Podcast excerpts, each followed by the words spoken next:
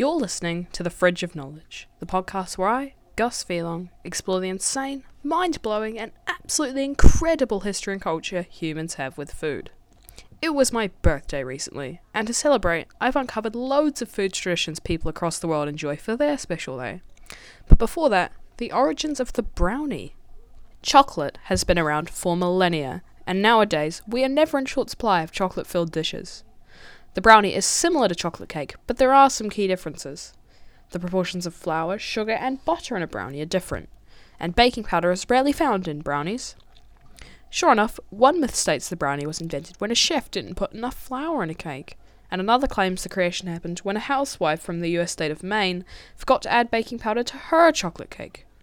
However, the real source of the brownie is most likely chefs at Chicago's Palmer House Hotel, who created the dish in 1893. Bertha Palmer, the wife of the owner of the hotel, was also the president of the Ladies' Board for Managers for Exposition. The organizers of the World Columbian Exposition requested she create a dessert exclusively for the lunchboxes of the Women's Pavilion, with the hotel pastry chefs at her disposal. She tasked the chefs with creating a dessert that was easy to eat and small enough to fit in the boxed lunches. The result was a brownie like dessert that contained double the chocolate than normal brownies today, walnuts, and an apricot glaze. It's still served at the hotel today. However, there's no evidence these desserts were called brownies, and whoever gave them that name is unknown. The first recipe for a dish called a brownie was in the 1896 edition of the Boston Cooking School Cookbook, where author Fanny Farmer adapts her cookie recipe for a rectangular pan.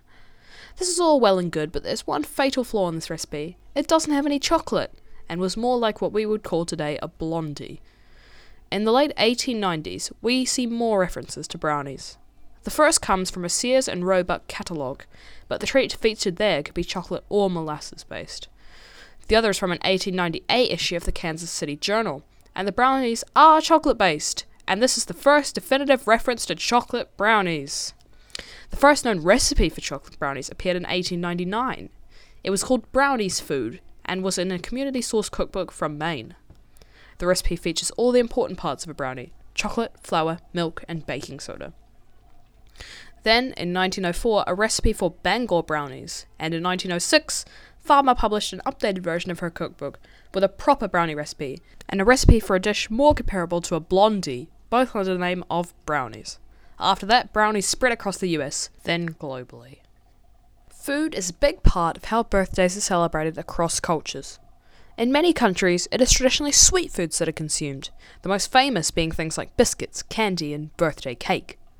However, in Korea, the story is much the reverse. Miyeokguk is a Korean soup made with a seaweed known as miyeok, also known as wakame, and a beef or seafood based broth. Korean mothers eat miyeokguk for weeks after they have given birth, and it is often the first thing they eat after the event. The soup is believed to contain minerals which help with the new mother's recovery and her breast milk production. Due to the soup's symbolic association with birth, miyeokguk is often consumed by Koreans on their birthday. However, it's not alone as a savoury birthday treat. Long life noodles, or longevity noodles, are a tasty and symbolic dish in Chinese culture. Long life noodles are a type of yi mein, a Cantonese egg noodle. The wheat flour dough used contains soda water instead of regular water, which gives yi mein a spongy, chewy texture. Long life noodles, unsurprisingly, represent a long and unbroken life. They appear at banquets at many events important to Chinese culture, like Chinese New Year and of course, birthday celebrations. As well as giving the person you are serving it to a delicious bowl of noodles, you also give them a long, prosperous life. But be warned, cutting the noodles symbolically shortens your lifespan, so you're better to just slurp them all in one go. Other celebratory dishes that significantly lack sweetness also include sandwiches de miga, a popular sandwich in South America served at parties. They are usually filled with meat and other fillings such as egg, cheese, tomatoes, green peppers, tuna, and lettuce and in Ghana, a hearty breakfast of oto is served to the lucky person. Oto comprises of a mash made with yams, salt, onions, and powdered shrimp, and topped with boiled egg. Eggs are used because they are very symbolic in Ghanaian culture, representing fertility and the transition from childhood to adulthood. Needless to say, plenty of sweet foods are consumed for birthday festivities across the world. In Denmark, a dish known as a kagemand is served. In a similar way to birthday cake, the kagemand is often the centerpiece of a Danish child's birthday. Kagemand means cake man, and that's a pretty accurate description of this treat. Sweet yeasted dough is shaped into human form, baked, and then decorated in a similar way to a gingerbread man. Gummy eyes, chocolate buttons, licorice hair, and inedible Danish flags are all common adornments. Perhaps even a marzipan dress for a kagekone or cake woman. When cake cutting rolls around, the birthday kid wielding the knife, it is traditional for the head to be lopped off first as onlookers playfully scream. It is also noted that no Danish birthday would be complete without, and I apologise in advance for the pronunciation, Fødselsdagsboller. Roughly translating to birthday ball, Fødselsdagsboller are simple buns made of flour, butter, and sugar. Birthday treats in Brazil are sweet, but on the smaller side. Brigadeiro is a small chocolate dessert similar to chocolate truffles, and it is the most popular candy in Brazil. Before the 1940s, the most beloved Brazilian treat was fruit and nuts, shipped in from Europe. However, World War II meant these companies could no longer ship internationally. But around the same time, the food and drink company Nestle began introducing their cocoa powder and condensed milk to Brazil, two of the key ingredients of Brigadeiro, the others being butter and a coating of sprinkles. Chocolate products surged in popularity, and the Brigadeiro was created. The dessert is named after the Brazilian icon Brigadeiro Eduardo Gomes.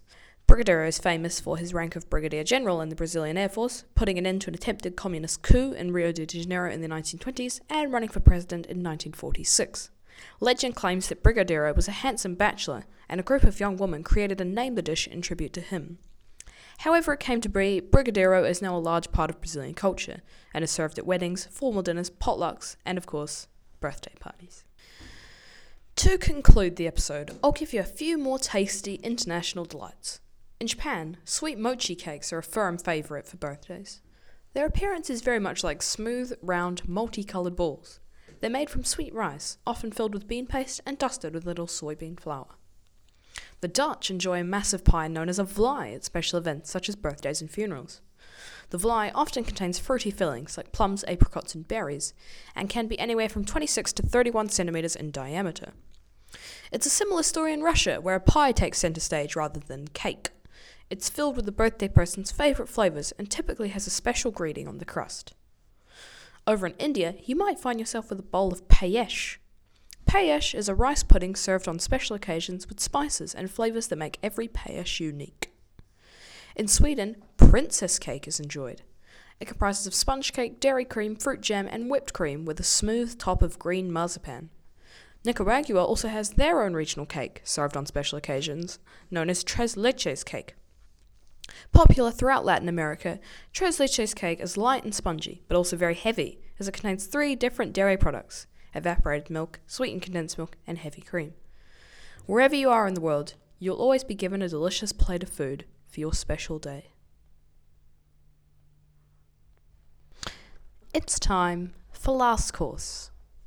Our last course this week is the spaghetti omelette sandwich. Yes, that's right three meals in one. The SOS, as I'm going to call it from here onwards, hails from the African nation of Cameroon, and it is literally what it says. To be more specific, the SOS comprises of leftover spaghetti, tossed with tomatoes, onions, peppers, and a Maggi seasoning cube that's cooked in eggs. Then the whole lot is served on a baguette. It's an extremely popular dish, served from food carts, roadside stands, cafes, and almost everywhere else in between. However, this dish does beg the question when do you eat it? Omelettes are for breakfast, sandwiches are for lunch, and spaghetti is for dinner. It turns out the answer is whenever you want. According to poet Benyo B. Hom, people in Cameroon simply eat when they feel hungry and don't have set meal times with names like lunch or dinner. They usually eat once or twice a day. The SOS itself is most often a mid morning snack, but you might also see people eating it first thing, in the middle of the day, or in the evening.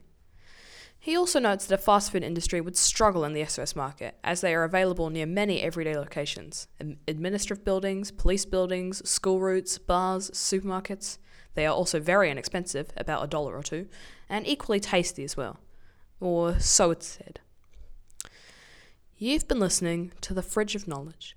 I know this episode came out a bit quicker than the last one, and to be honest, I really have no idea how fast I can get these out.